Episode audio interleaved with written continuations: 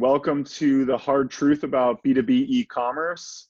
Uh, we're on episode 12 uh, with Nessim uh, Btesh, and uh, I'm your host Isaiah Bollinger from uh, from Trellis. Uh, unfortunately, our co-host is not with us today. Timothy, we were both had some vacation time, so we kind of decided to each do one separately. So we'll be back to normal after this episode. Um, before we get into it, I just want to mention our sponsor, PunchOut2Go.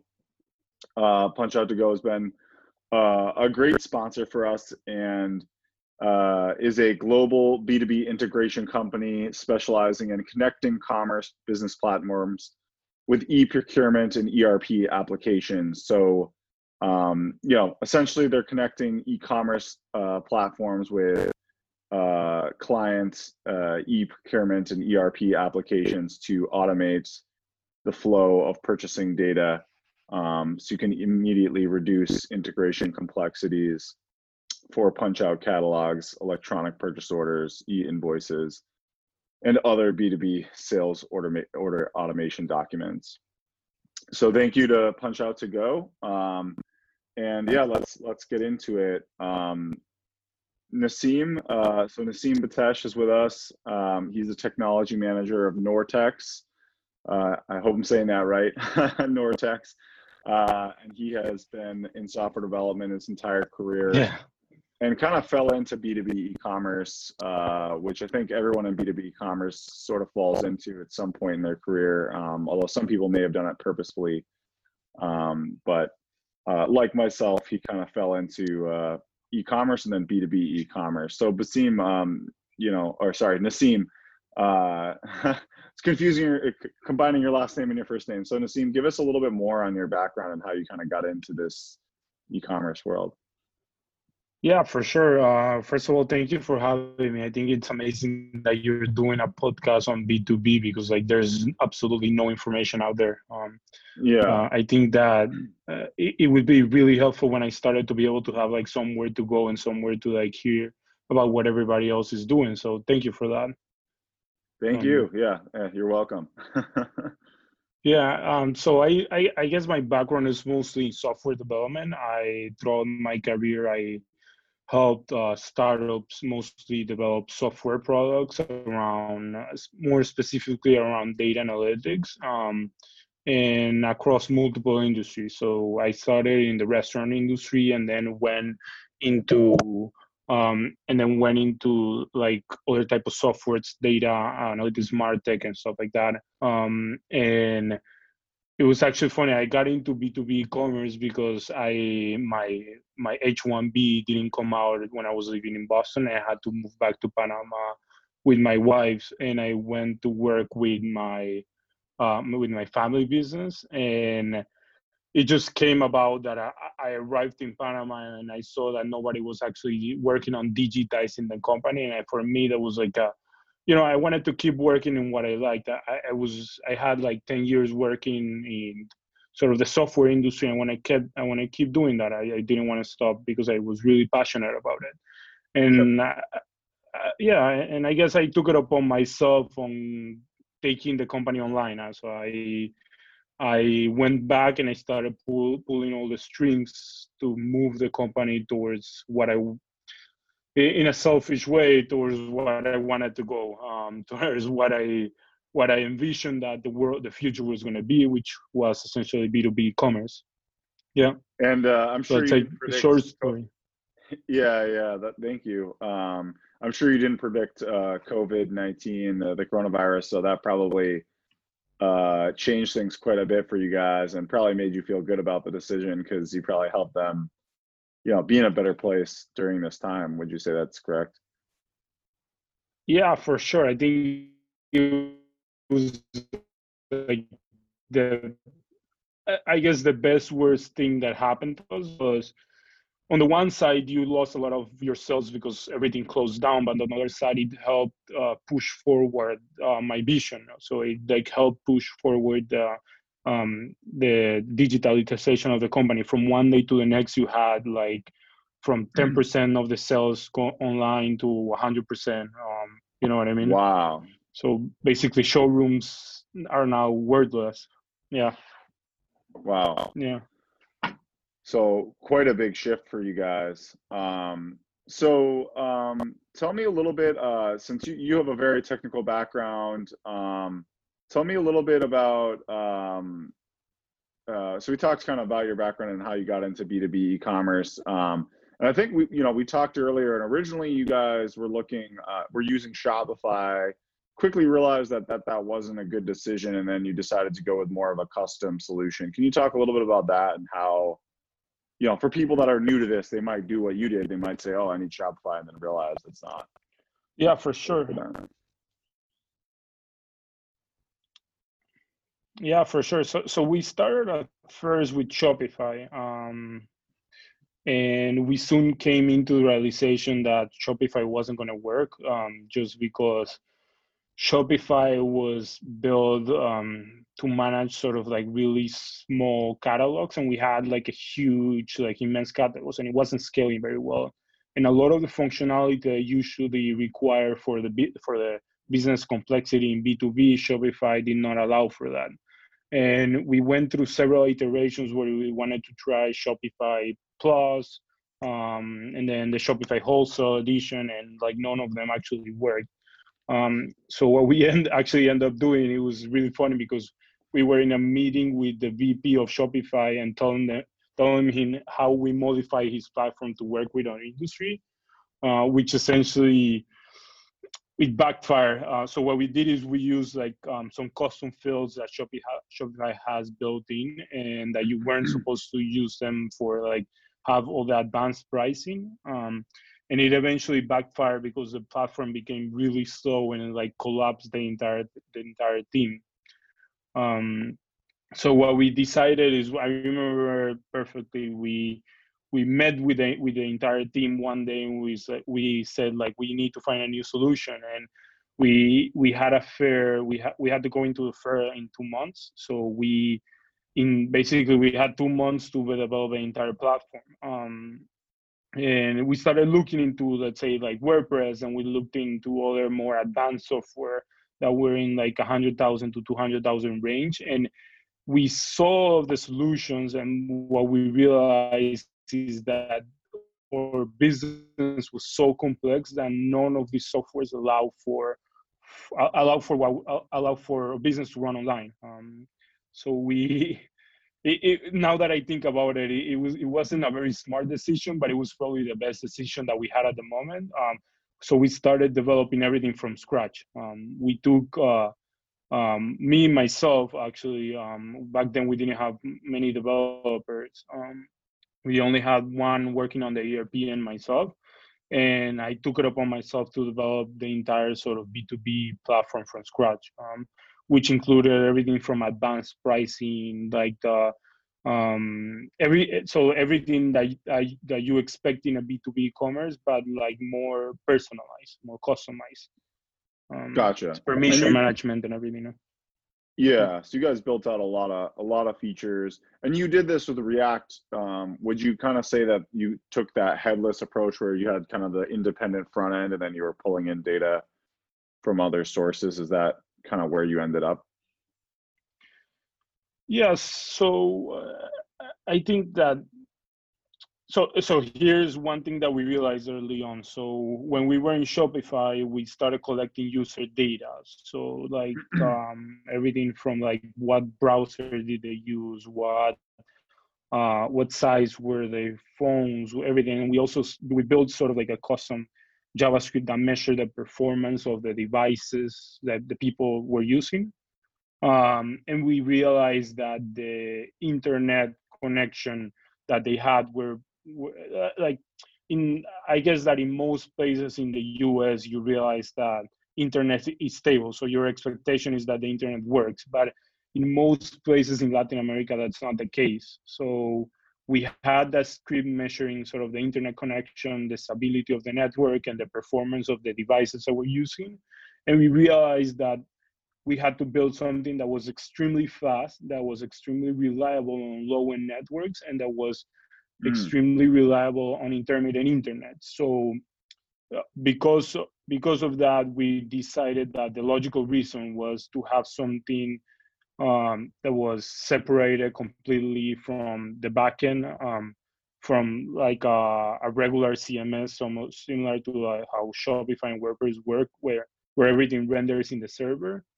So using Shopify, uh, I mean using React, we had to build something that both rendered in the user side and in the server. Um, so that it allowed for really good SEO and at the same time allowed for extremely good speed on the uh, uh, like really fast. Um, how do you say it? So like really fast, like re- really fast response in the user side.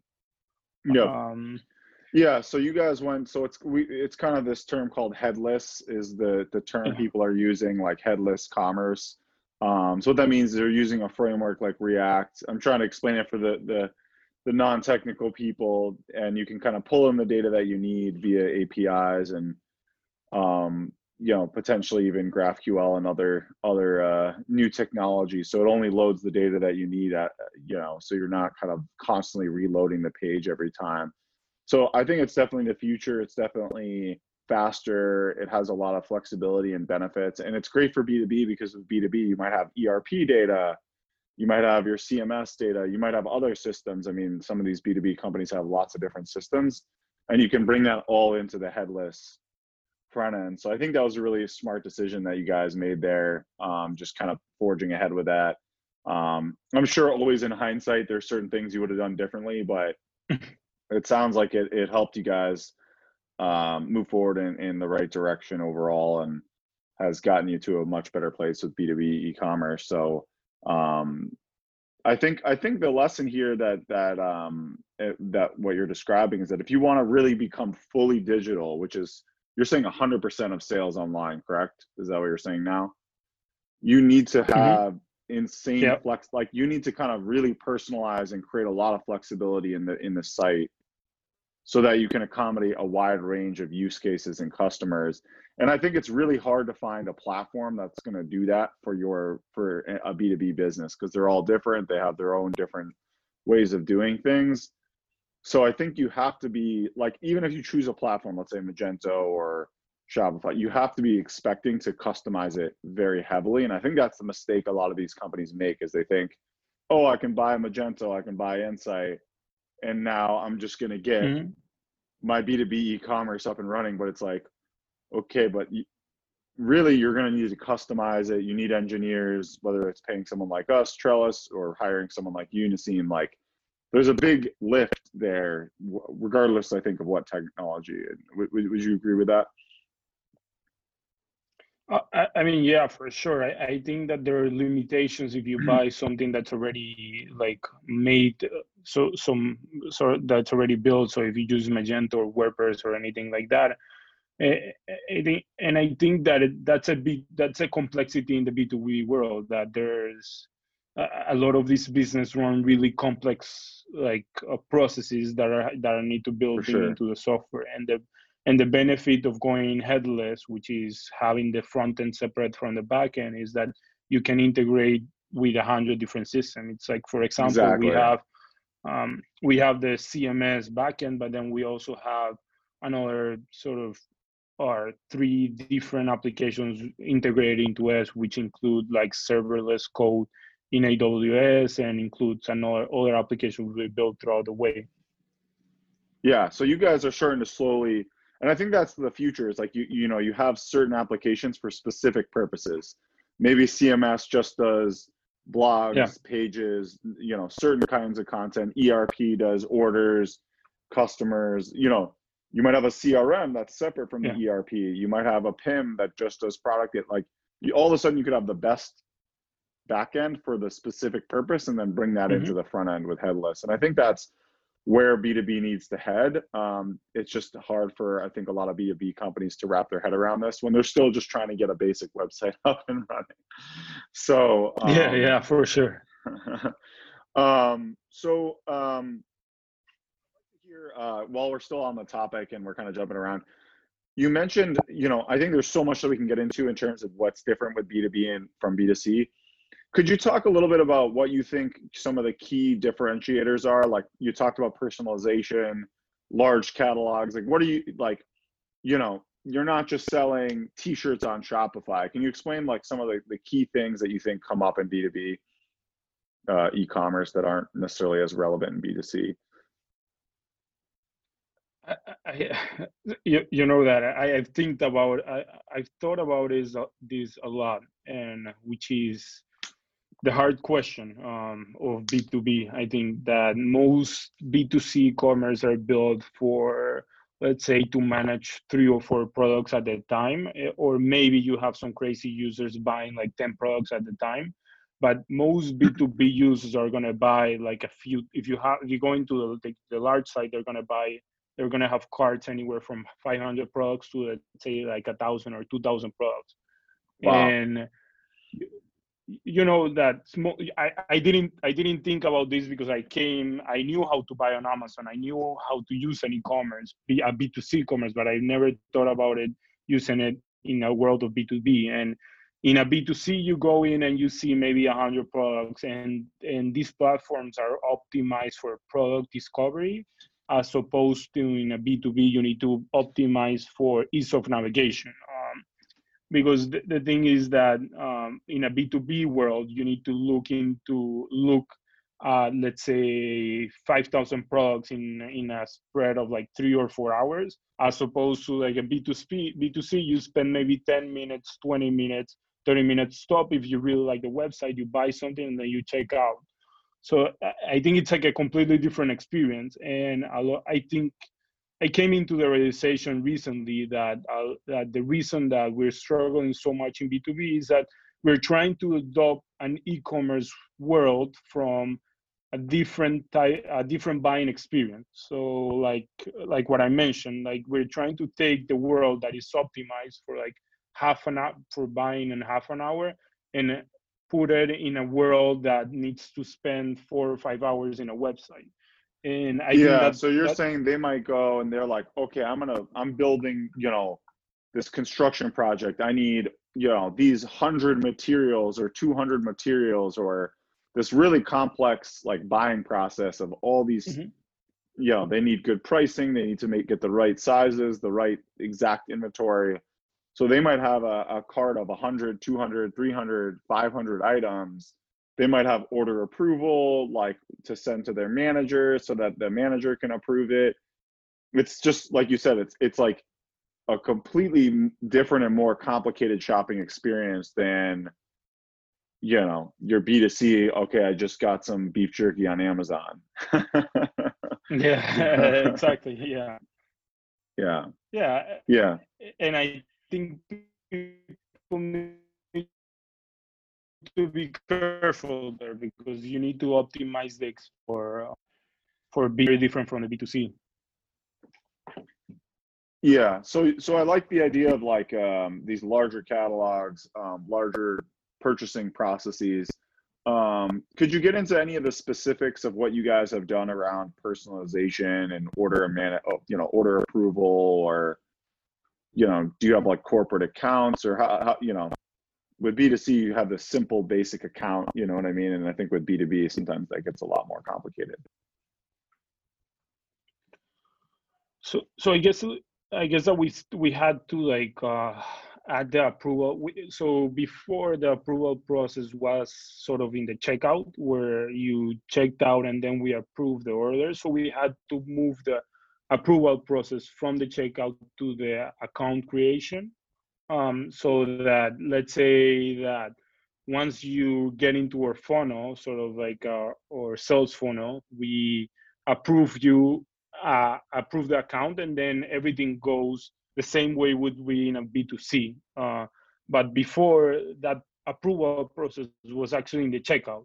So we had to like change the way we work to be able to to optimize it for the web. And when you approve someone to be a buyer or um, on, on your website, do you give them special payment terms like, okay, this person gets net 30 or this person has to pay with credit card because maybe you don't trust them as much? Like, do you guys do anything like that with how you handle their payment terms or?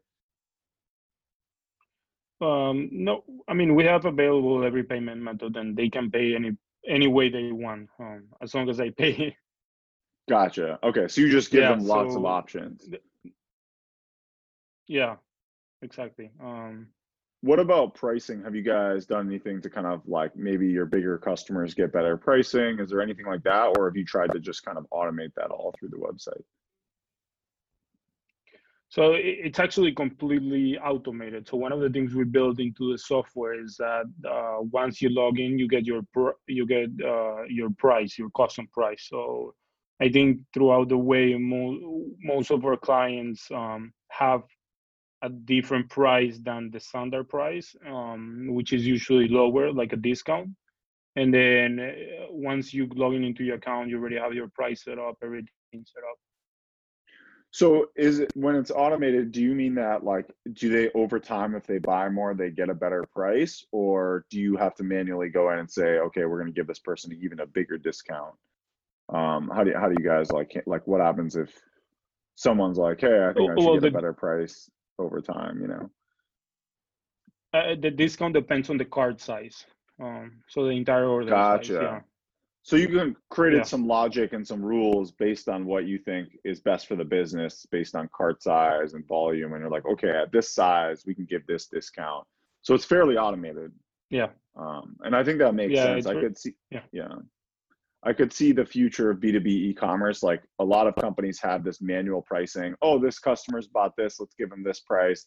They have like a lot of manual pricing and and and kind of like uh, on a on a per customer basis but I could see the future being more algorithm driven where you know based on categories and cart size and total annual volume that you purchased and maybe even location if they're closer it's easier to ship maybe you give them a better price yeah. i could see kind of the future being more algorithm driven and it sounds like you guys are starting to move in that direction yeah so so everything is algorithm driven and so when you're going to realize that when once you log in into your platform, you have to share that location because we have everything built in into the algorithm. So we know where wow. you are, where you're, like what's your country, what's your city, and everything. So we build everything into it. So would the logistics play into the pricing because if they're further away, it's harder to ship? Does that get uh, factored into their pricing, or is it more based on their shipping cost? I'm not gonna. I'm gonna say that not yet, but one like soon, soon enough. So it's okay. it's coming.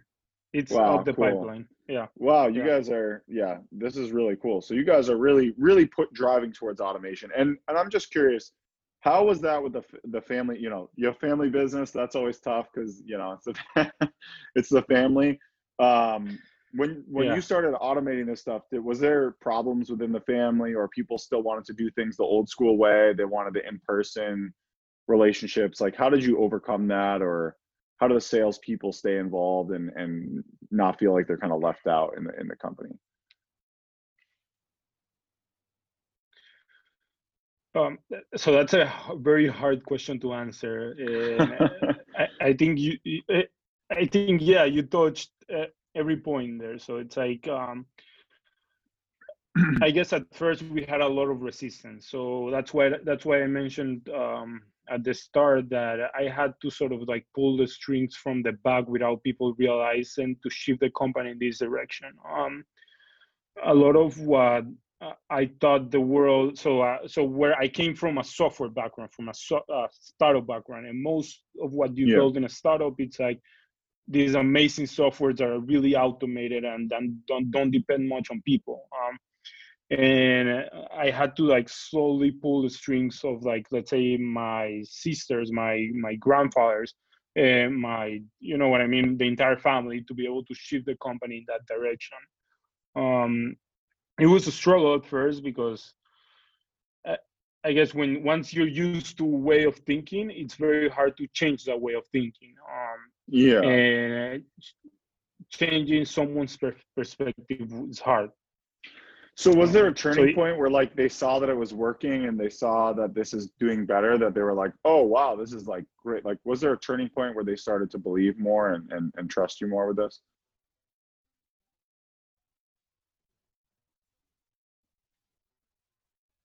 Sorry i think we're uh we're lagging a little bit. Did, did you hear what i said the yeah yeah yes can you hear me fine? sorry yeah yeah i think i can hear you now sorry we're getting my my connection's not as good as it normally is so sorry can continue Sure. So I, I think throughout the way they started to realize um, it worked maybe like on December. Um, they started they started to see the value in it, but I guess until coronavirus came, they weren't they weren't hundred percent convinced. I guess until like let's say they had to close down the showroom and they had to move everything online. Um, so coronavirus, once, they were like, once, wow, this... like, sorry, continue. Go ahead. Yeah, sorry. I think that there's a lag there. So, um, yeah, coronavirus made everything like on, like forced us to go online essentially. Cool. So you were kind of ahead of the curve, and then all of a sudden coronavirus hits, and the family's like, "Oh, great, we got to do this because what else are we gonna do?" And now now it looks like um, you know the right move, um, and you probably probably have an easier time convincing them. I'm guessing. Yeah, for um, sure. But but I could see how difficult that was um, before coronavirus. Um, so we kind of touched on these uh, topics a little bit. Um, what do you think is the difference between success and failure? Um, you know in some ways you guys had some failures but you persevered and continued and then succeeded with the the more custom route. Um, and you've had some internal battles with culture and things like that. But let's say you're talking to another family owned b2b company and they're struggling they don't know or they're, they're they don't even know where to go what what would you recommend to help them maybe avoid some failures um, I think failures are inevitable when you're starting out, but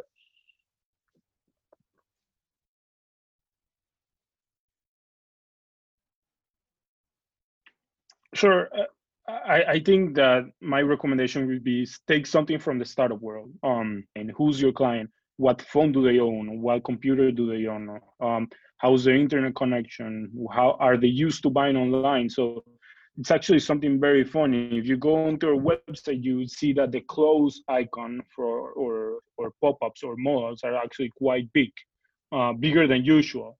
And the reason for that is that we we realized looking at the recordings of the website that most of our users didn't know that if you clicked outside of pop-up, you will it will remove the pop-up from your screen. Um, they didn't realize how that they, you can click outside a pop-up to close it. So we had to actually make the the closing icons really big so that they were able to see them. Um, gotcha. To yeah. to see them more easily. So so that I, I think that that's a secret. Um, understanding who your customer is. Is your customer very like uh, does your customer is the customer the type of person that requires an app in the phone or is a person that um that knows how to use an e-commerce? Is he used to buying on Amazon, or or, is, is he or is he used to going to their sort of like their pain points? I guess, um, and, and, and that's my best recommendation. Like you, you have success. You will have success if you understand who your client is, who your user is, and how they buy. Yeah, so basically, what you're saying is you want to tailor it around yeah. what the buying expectations are of the customer, and and if they're familiar with a certain type of experience, maybe try and do something closer to that experience so that it's less of a learning curve for them. Eh, yeah, and and the other thing is that don't take it, don't don't take this from B2C, which is B2C sort of experience in the website is more like open to interpretation as opposed to like in B2B, you have to guide the user through a certain path. Um, you want to through like a certain uh, a certain path in your website to guide to guide the sale, uh, as opposed mm. to like leaving it open up for the user. Gotcha. So you think it should, yeah, it makes sense. So when you're a consumer, you're like, oh, I'm exploring, I'm learning, oh, maybe I want this, maybe I don't. You're kind of shopping, right? Whereas with B2B, you're trying yeah. to guide them. They might, okay, I want these materials. You're trying to guide them through that process to make it easier for them to buy it and get what they need.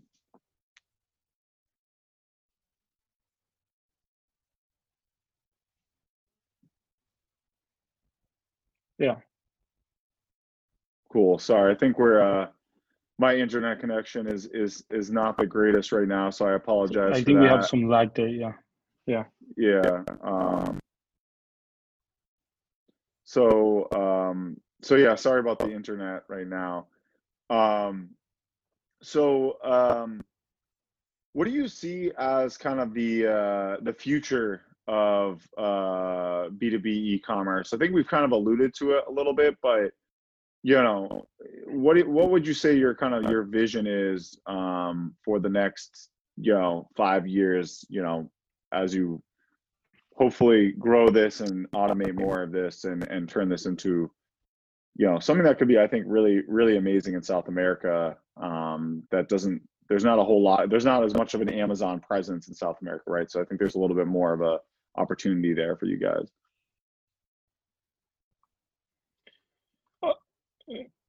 That's a that's a hard question. So on one side, there's like uh, there, there's a trend, you know, um, there's a trend from direct to consumer brands that are usually um, cheaper because they remove sort of the, the operational cost of a B2B and they give that benefit to the consumer. So that's Yeah. on one side. But on on the other side, I would say that there's a huge space um, especially in Latin America, to offer sort of like a B2B that's completely digitized, that the experience is completely digitized. And the reason for that is that you see that most of the companies are still working the way they used to 20 years ago or 10 years ago, where they have a, pen, a pen and paper and they write everything down and then they send it to to the customer and they select what they want or they have like a printed catalog that they have to ship with DHL to be able to select products. Um, and I'm Hmm. seeing uh, that again and again in, in a lot of companies. And I say, and, um, and, and the largest companies, sort of like the, the the ones that are supposed to be the more advanced, you see them that they have a website, but they have a very basic website, and they don't have any know-how into how um, how to build like a, a really good experience around uh, B2B e-commerce. And so I see a lot of opportunity there. So like taking digitizing the entire sort of selling experience, and that's that's one thing in especially in Latin America. But another recommendation would be to anyone um, headless for B two B commerce. It's actually very beneficial, very beneficial because, like you said, uh, you're able to bring all, all your systems together into one UI one seamless UI and it's completely the user doesn't realize that he's using about 10 different platforms and, and he's th- he's thinking that he's in the same website you know what i mean um, Yeah. you don't have to shift them throughout different Yeah. Yeah so would you say, you know, to sum that up, the future is kind of this digitized, more automated experience where you have this kind of unified front end, but then you have all these different systems in the back end kind of optimizing different processes and automating different processes. And as we move, that will get more and more advanced, maybe more pri- pricing logic, more shipping logic, more just more advanced logic to personalize around the use cases. Yeah. So yeah I, I loved your episode uh, i think it was the last episode where you said that there was a drone that was going into the pipes and looking for the parts that need a replacement Yeah. Yeah, yeah. A- So, and yeah, i think like- that that yeah. yeah. Sorry, continue. Go ahead. And I think that's a way to go. So like automate a lot of those things that you used to do very manually and digitize them. Yeah. So even people out in the field, you know, they can just call in a, a part and get it delivered in real time. There's a break in something and they're out in the field or they're because B2B, you know, you're dealing with people that are contractors, all sorts of different types of people, and they might be out working and then they need a replacement part or they need something on demand in real time. And I think that real time delivery experience is gonna is gonna come to B2B e-commerce. Yeah. Cool. Um, exactly. so any any last remarks? I mean, I think uh, it. Uh, I apologize for the, the the bad internet today. I'm not not at my normal location, but Um, any kind of closing remarks or advice you'd have for anyone before we we kind of wrap this up, or?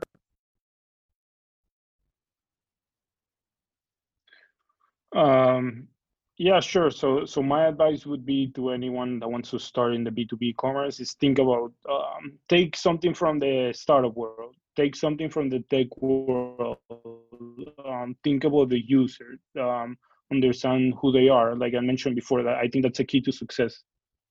Yep. Yeah, so that would really, be, I guess, my my advice. Cool. So really understand your user, your buyer, how they buy, how you can digitize that and make it easier for them to buy online and maybe even like you know do some use cases or or talk to them or walk them through a, a prototype or something like that. I, I, could see how that could be very valuable before you do the full investment uh, in the full-fledged uh, product. Um, well thank you so much Nessim I think we're gonna have to have you back. Uh, I want to see what you guys are up to in like a year from now. I can imagine you guys are gonna have even more automation more uh, advanced rules and, and innovation that I think um, I think you guys have a lot to be proud of, um, especially in a place like South America where, like you said, most things are still very, you know, pen and paper. And you guys, I think, are one of the more advanced B2B e-commerce uh, companies that I've talked to, including uh, all the U.S. companies that we deal with. So, um, really great information. Uh, once again, I apologize for the laggy internet. Hopefully, everyone can still understand the the messaging and the value that we provided and I hope everyone can come back for episode uh, 13 with uh, Mark Sutherland, who's uh, been in the B2B space for quite some time. Um, so thank you so much, Nessim. Well, th- thank you. Thank you for the opportunity to share my experience and share my knowledge. I think what you're doing here, it's amazing. Um, there's a huge, I, I, think there's a lot, of, a lot to cover actually. I know, I know. And I'm excited That's... to join you again next year. Yeah, I think uh, I, I'm excited to see what you're up to. So we'll make it happen, and I'm sure you're going to wow us with some some even more advanced innovation in, in, in a year or so from now. Thank you.